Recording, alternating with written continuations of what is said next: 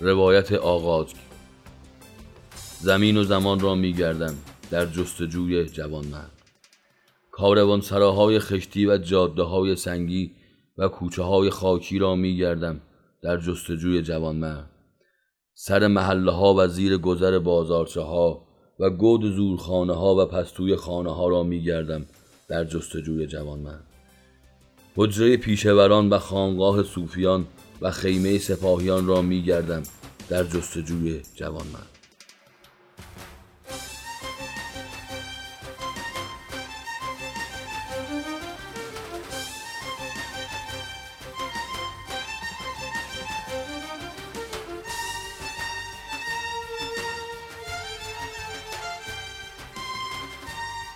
میگردم و می‌روم آنقدر تا به ایاران می‌رسم نه به این ایار که معنایش چابک و چالاک است به آن ایار می‌رسم که نامش از یار می آید و مرامش از یاری.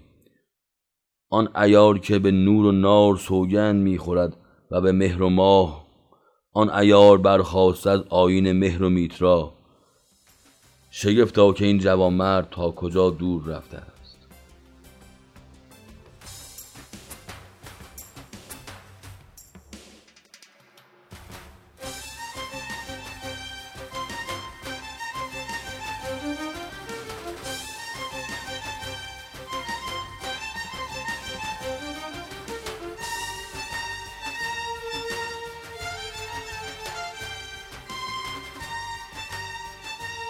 پدرم مردی بازرگان بود. گوگرد پارسی به چین می برد و کاسه چینی به روم. دیبای رومی به هند می برد و پولاد هندی به حلب. آبگینه حلبی به یمن می برد و برد یمانی به پاس در نیمه شبان دشت ایاران به کاروانش زدند. سکه هایش را بردند. گوگردش را به باد دادند. دیبای رومیش را دریدند و آبگینه هایش را شکستند. دست و دهانش را بستند و برهنه رهایش کردند و من قرن هاست که گریه می کنم نه به خاطر گوگرد پارسی و دیبای رومی و آبگینه های حلبی و نه به خاطر پدرم به خاطر ایاران به خاطر جوانمردان که نامشان سارق شد و دزدان و راهزنان هرچند که مرامشان ستاندن از توانگران بود و بخشیدن به فقرا.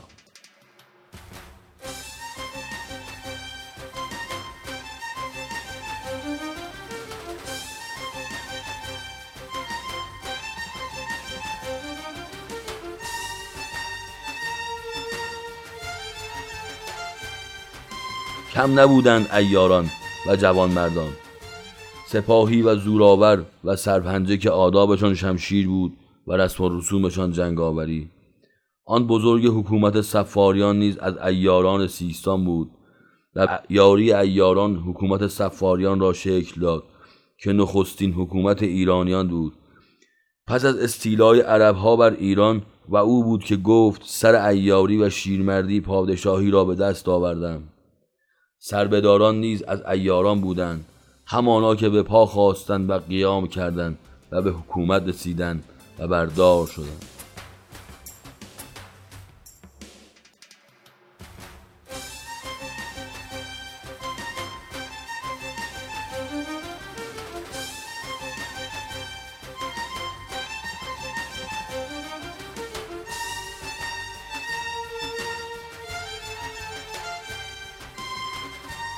اخیان نیز نام دیگر جوانمردان بود.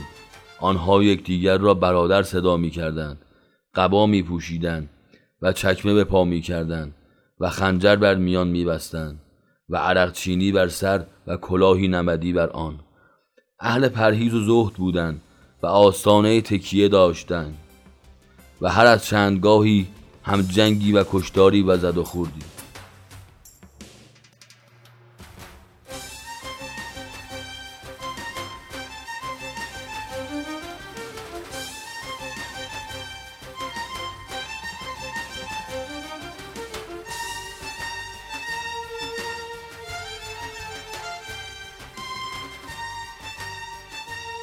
هنوز از کوچه های دور تاریخ صدای هم همه می آید شاید صدای آن معرکه گیر است که آشوب می کرد و محله ها بر هم می زد و قوقا بر راه می انداخت و مردم را آسی می کرد او که زنجیر بیسوسه یزدی داشت و دستمال بزرگ ابریشمی و چاقوی اصفهانی و چپق چوب عناب و گیوه تخت نازک و شال لام الفلا او نیز خودش را جوانمرد می‌دانست و می‌گفت که نامش لوتی است و سخت پایبند بود به مهمان نوازی و سخاوتمندی و بخشندگی.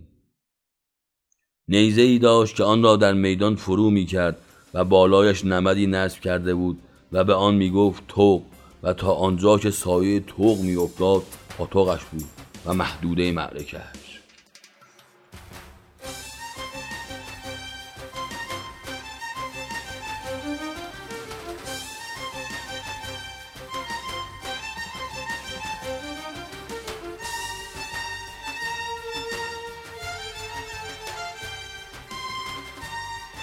در این میان لوتیان شیربان نیز بودند.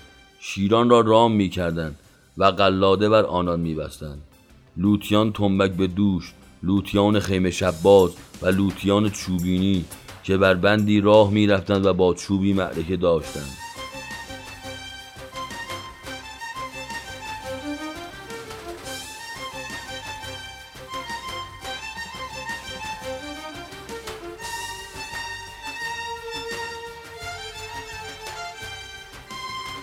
آن قصاب نامی ندارد. نام کوچکش تنها جوانمرد است. او پیشوای سلاخان و قصابان است. یادگار جوانمردان پیشور از ری تا هرات و از هرات تا سمرقند. هر کجا سنگی است و قبری و بقعی که نام جوانمرد را بر آن حک کردند. او یادآور قصه جوانمرد و مولاست. قصه ای که قرنها دهان به دهان گشت و سینه به سینه حفظ شد. جوانمردان پیشور قهرمانان گمنام تاریخ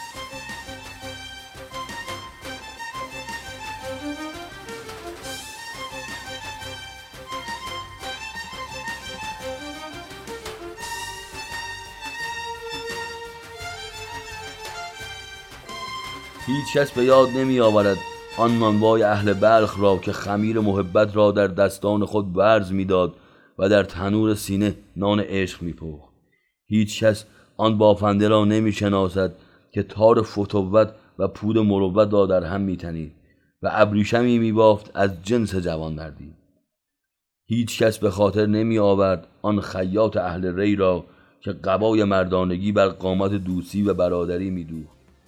کجاست آن آسیابان مروزی که کشاکش دهر سنگ زیرین آسیا بود؟ آسیایی که به آب روی و صفای دل میگشت.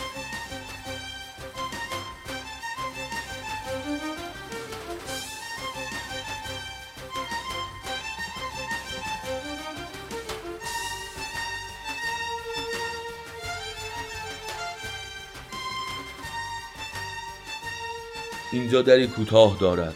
باید خم شوی و وارد شوی. باید خاک را ببوسی که این نشان فروتنی است و پیش شرط جوانمردی. اینجا قدمگاه فروتنترین پهلوانان است نشان پوریای ولی. این در با این پله ها به اتاقی چند زدی ختم می شود که میانش فرو رفته است و نامش گود زورخانه و برای اهلش مقدس و آن سکوی مرشد است که لنگ کسوت بر تن دارد و تنبان چرمی بر پا. اینجا باید از نوچگی به نوخواستگی برسی و از نوخواستگی به پهلوانی و از پهلوانی به کهن سواری که هر یک مرتبه است از جوانمردی و هر کدامش ادبی دارد و رسمی و رنجی. بسیار باید که سنگ بگیری و بسیار باید که میل بگیری و بسیار کپاده بکشی و بسیار چرخ بزنی و با خود و با جهان کشتی بگیری که این آین پهلوانی است یا علی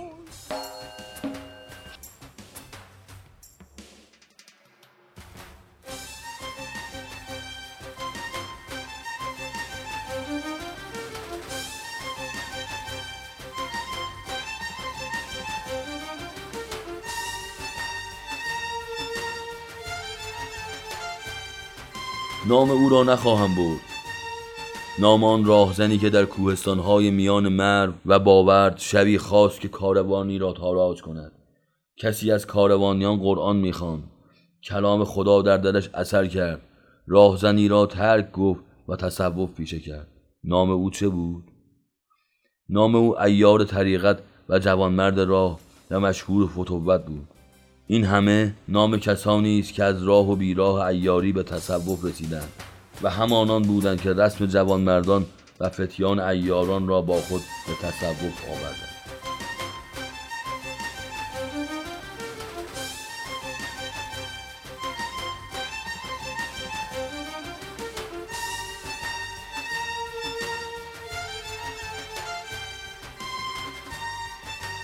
جوانمردان چه آنان که سپاهی بودند و چه آنان که پیشور و صوفی و چه آنها که راهزن بودند و چه آنان که معرکه گیر جملگی مرامی داشتند و اصولی دادگری و بخشندگی مهمان نوازی و بیتکلفی بخشایش و از خودگذشتگی وفای به عهد و رازداری اما جوانمردی ختم است بر مولا و دیگران همه بر سفره او نشستند و از نان و نمک او بود که جهان طعم جوانمردی را دانست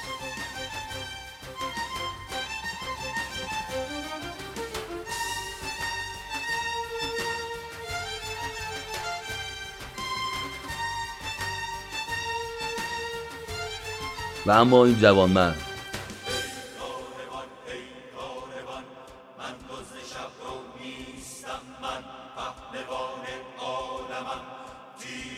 جوانمرد این دفتر و جوانمرد این خطوط نه ایار است و نه راهزن نه زنجیر میگسلاند و نه معرکه می‌گیرد. نه بساط انداز است و نه مداح نه ناستان پرداز نه کاکارستم و نه داشاکل. این جوانمرد اما جوانمردی دیگر است. هم زن است و هم مرد هم کودک است و هم کهنسال. این جوانمرد شاید مردی هزار ساله است و شاید نوزادی که هنوز زاده نشده است. این جوانمرد شاید شبانی است که چارق خدا را میدوزد و شاید طبیبی است که با دستهایش معجزه میآفرید. این جوانمرد شاید پیرزنی است در همسایگی شما و شاید مادری است که تو فرزند اویی.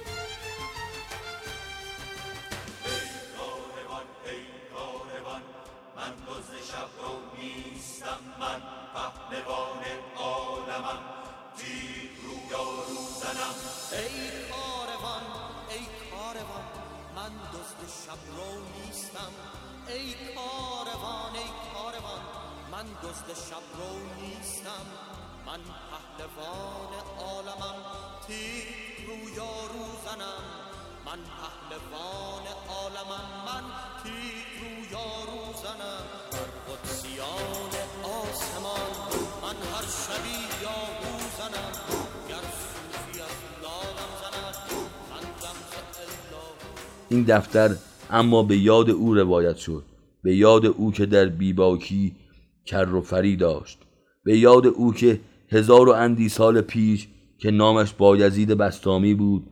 بر سر تپه ایستاد و حضوری را سرخوشانه بویید.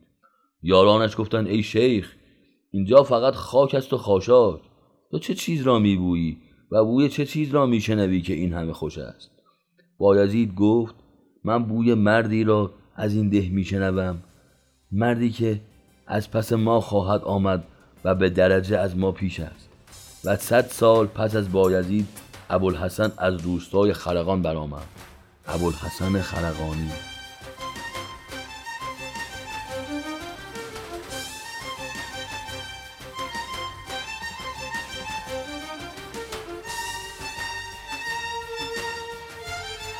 همان که عطار او را بحر و راسختر از کوه و آفتاب الهی و آسمان نامتناهی خوانده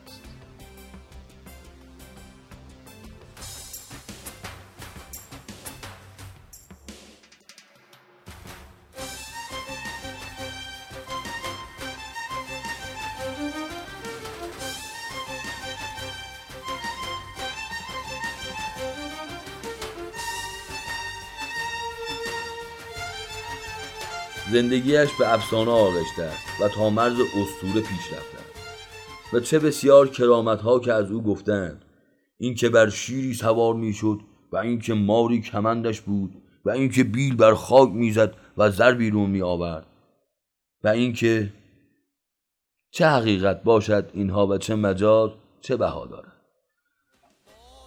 کرامت زیستن او بود و شیوه اندیشیدن و رویارویش با جهان و مردم و خداوند.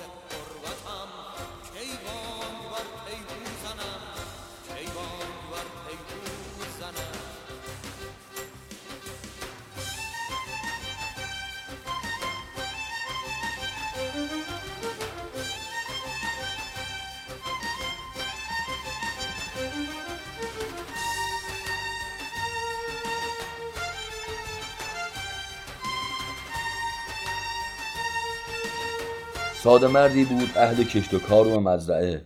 فقیه نبود مفتی نبود. همیانش از صرف و نحو و عروض و فقه و کلام پر نبود. مکتب خانه ای نداشت و کتابی ننوشته بود.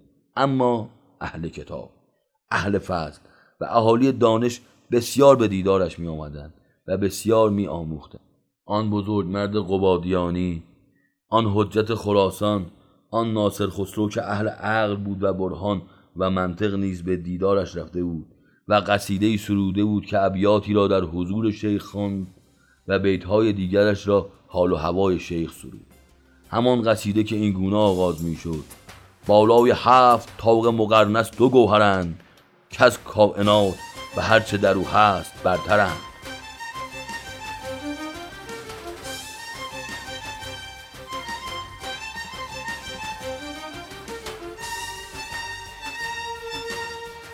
از دیدار بو علی سینا با شیخ هم روایت هاست و حکایت های بسیاری از ملاقات های ابو سعید ابوالخیر و خرقانی که ذکرش در اسرار و توحید محمد منور آمده است.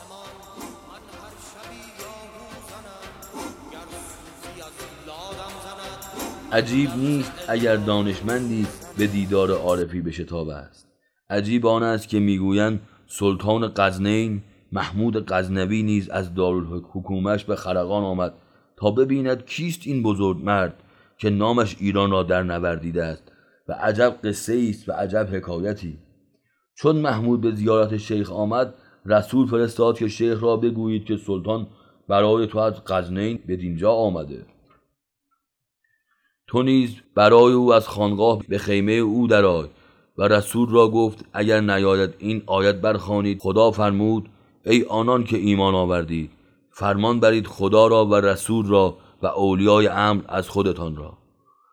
رسول پیغام گذارد شیخ گفت مرا معذور دارید این آیت را بر او خواندند شیخ گفت محمود را بگویید که چنان در فرمان برید خدا را مستغرقم که در فرمان برید رسول را خجالت ها دارم. چه رسد به اولیای امر؟ رسول بیامد و به محمود باز گفت محمود را رقت آمد و گفت که او نه آن مرد است که ما گمان برده بودیم.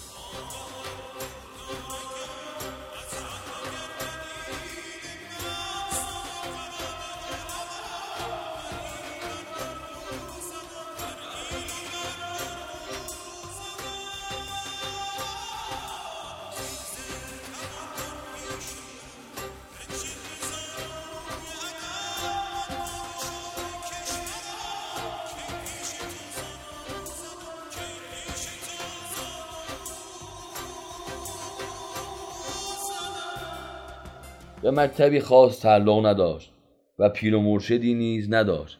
هرچند که محضر قصاب آمولی را درک کرده بود و هرچند که ارادت داشت به بایزی که صد سال پیش از او درگذشته بود. خودش اما می گفت عجب دارم از این شاگردان که گویند پیش استاد شدیم و لیکن شما دانید که من هیچ کس را استاد نگرفتم که استاد من خدا بود. هرچند استادی خاص نداشت اما شاگردان بسیار پروران که پیر هرات از آن جمله است و اوست که می‌گوید عبدالله مردی بود بیابانی می‌رفت به طلب آب زندگانی ناگاه رسید به شیخ ابوالحسن خرقانی دید چشمه آب زندگانی چندان خورد که از خود گشت فانی که نه عبدالله ماند و نه شیخ ابوالحسن خرقانی. اگر چیزی میدانی من گنجی بودم نهانی کلید او شیخ ابوالحسن خرقانی و عجیب است که حتی ابو سعید ابوالخیر نیز می‌گوید من خشت خام بودم چون به خرقان رسیدم گوهر بازگشت.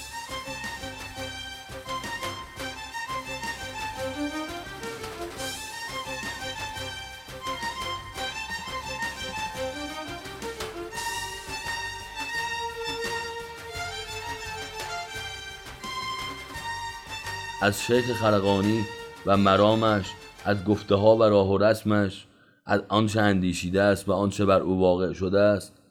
قصه ها و حکایت های بسیاری در لابلای این کتاب ها آمده است. در مصنوی مولوی در الهی نامه و اسرارنامه و مصیبت نامه عطار در کشف المحجوب حجویری و مرساد العباد و نجم رازی در رساله قشیریه و در طبقات الصوفیه خاج عبدالله در تمهیدات عین القضات و در شرح شطحیات روزبهان بغلی.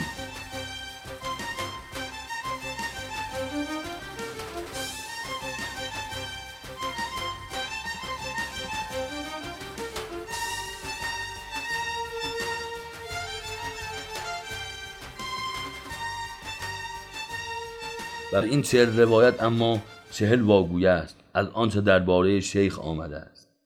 در نورالعلوم و در تذکرت الاولیا چهل روایت از جوانمردی که جوانمرد نام دیگر اوست نام دیگر شیخ ابوالحسن خرقانی.